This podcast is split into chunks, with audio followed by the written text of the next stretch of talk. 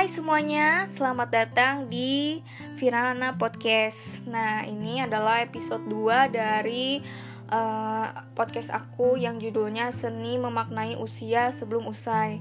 Dan untuk podcast kali ini juga aku masih mengambil referensi yang sama yaitu uh, bukunya Om Suryanto Rustan yang judulnya Mari Berhitung Sisa Hidupmu.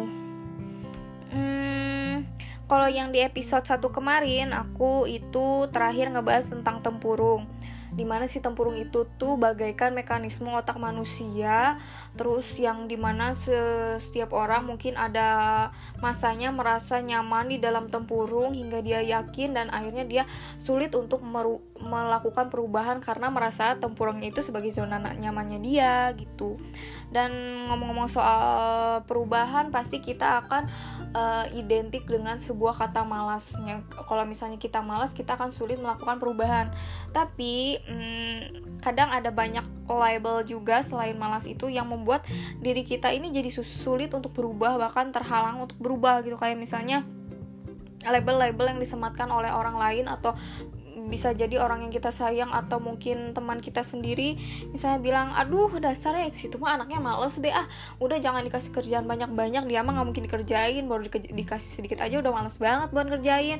Terus ah situ mah anaknya penyakitan udah kemarin udah gak masuk kantor besoknya gak masuk lagi besok gak masuk lagi besok besok besok besok gak masuk lagi. Penyakitan mulu dia mah uh, dikasih minuman dingin langsung sakit dikasih makanan pedas langsung sakit perut main uh, dan akhirnya gak masuk gitu uh, terus ah itu dia mah emang dasar lelet tahu emang kalau misalnya dikasih revisi dikit aja udah langsung uh, lama bangun ujian bisa sampai setiga jam 4 jam. Ya ampun seharian.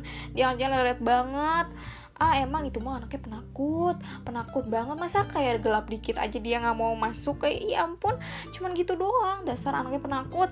Tuh aduh emang deh itu uh, cuek banget. Anaknya tuh kalau misalnya apa-apa tuh kayak nggak peduli nggak peduli sekitar dia. Bajunya penampilannya apanya dia nggak peduli. Dia anaknya cuek banget. Atau ah apa sih? Udahlah dia mah nggak usah diajak bercanda. Dia mah anaknya cengeng. Apa-apa dibawa baper apa-apa sedikit baper. Baper baper baper lagi. Terus aja baper aduh emang ya anaknya pemalu banget susah banget buat berbaur kayak ah susah deh diajak gaul aku jangan jangan kan diajak ke konser diajak ke acara keluarga aja dia malu pada keluarga dia sendiri dia malu.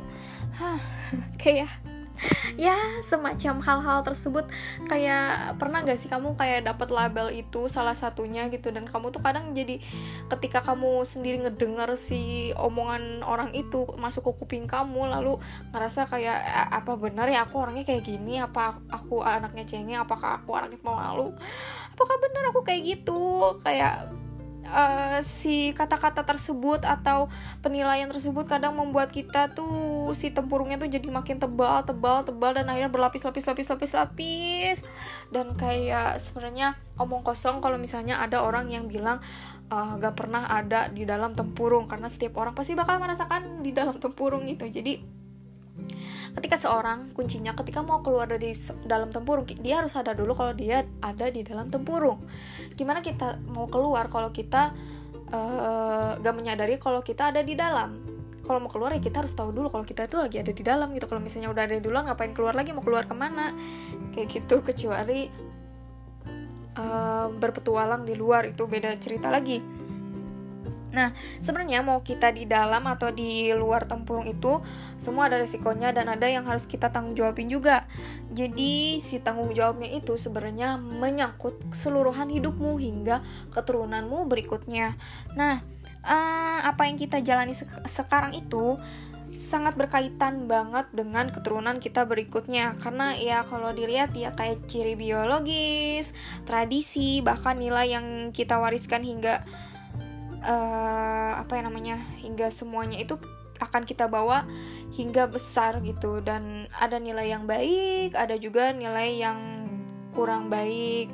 Nilai yang baik bisa kita amalkan tapi nilai yang buruk mungkin bisa jadi sudah tidak relevan atau merugikan bagi kita sekarang gitu.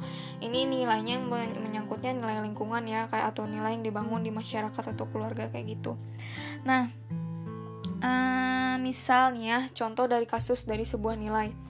Misal ada seorang orang tua yang bilang ke anaknya nak lihat deh itu pengemis itu adalah salah satu contoh dari orang pemalas.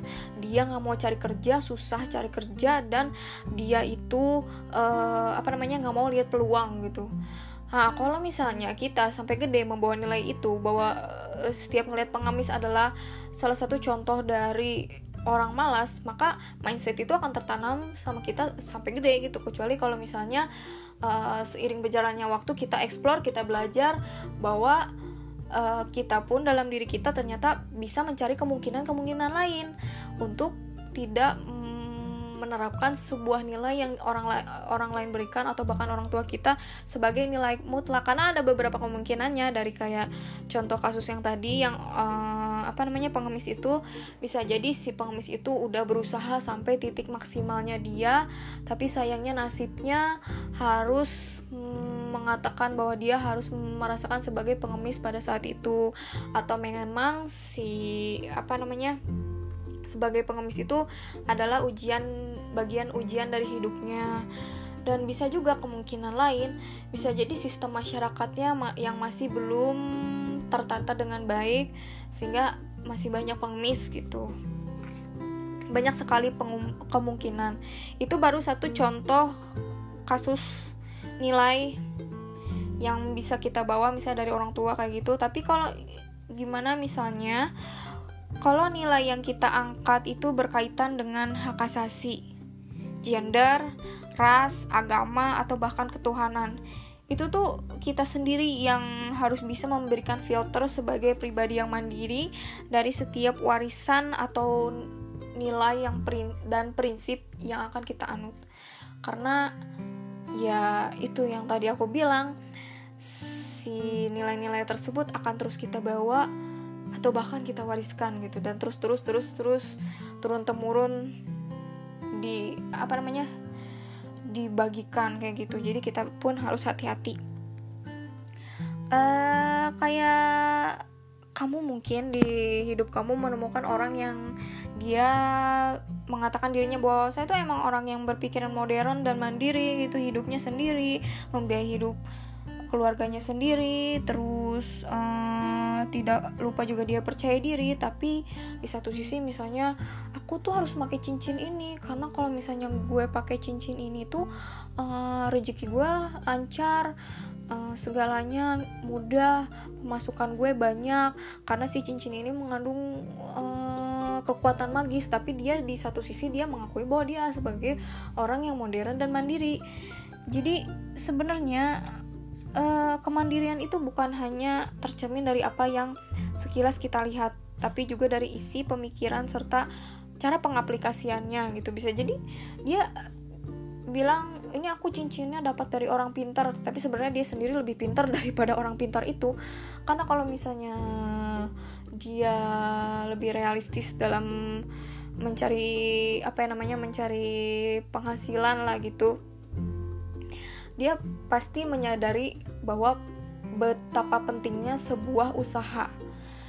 Uh, semua itu butuh untuk diusahakan, tidak ada yang instan. Karena kalau misalnya kita mem minta bantuan sebut saja tanda kutip orang pintar. Tapi aku aku juga nggak setuju disebutnya orang pintar karena pasti ada aja yang meminta bantuan ke dia. Itu adalah orang yang beneran pintar dan pendidikannya bagus tapi masih minta tolong kepada ajengan-ajengan yang macam gitu. Ya maksudnya kalau misalnya si orang pintar itu tanda kutip bisa membuat orang kaya kenapa nggak dia memperkaya dirinya sendiri aja gitu? Kenapa dia masih membutuhkan klien-klien untuk membuat dirinya kaya?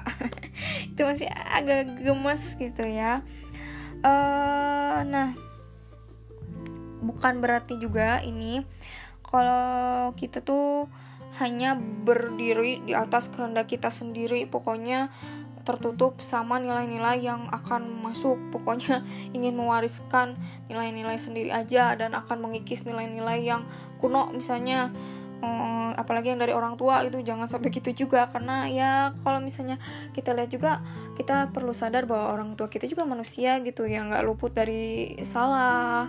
Dan mereka juga mempunyai caranya sendiri dalam memberikan kasih sayang sama anaknya. Jadi tolonglah hargai orang tua.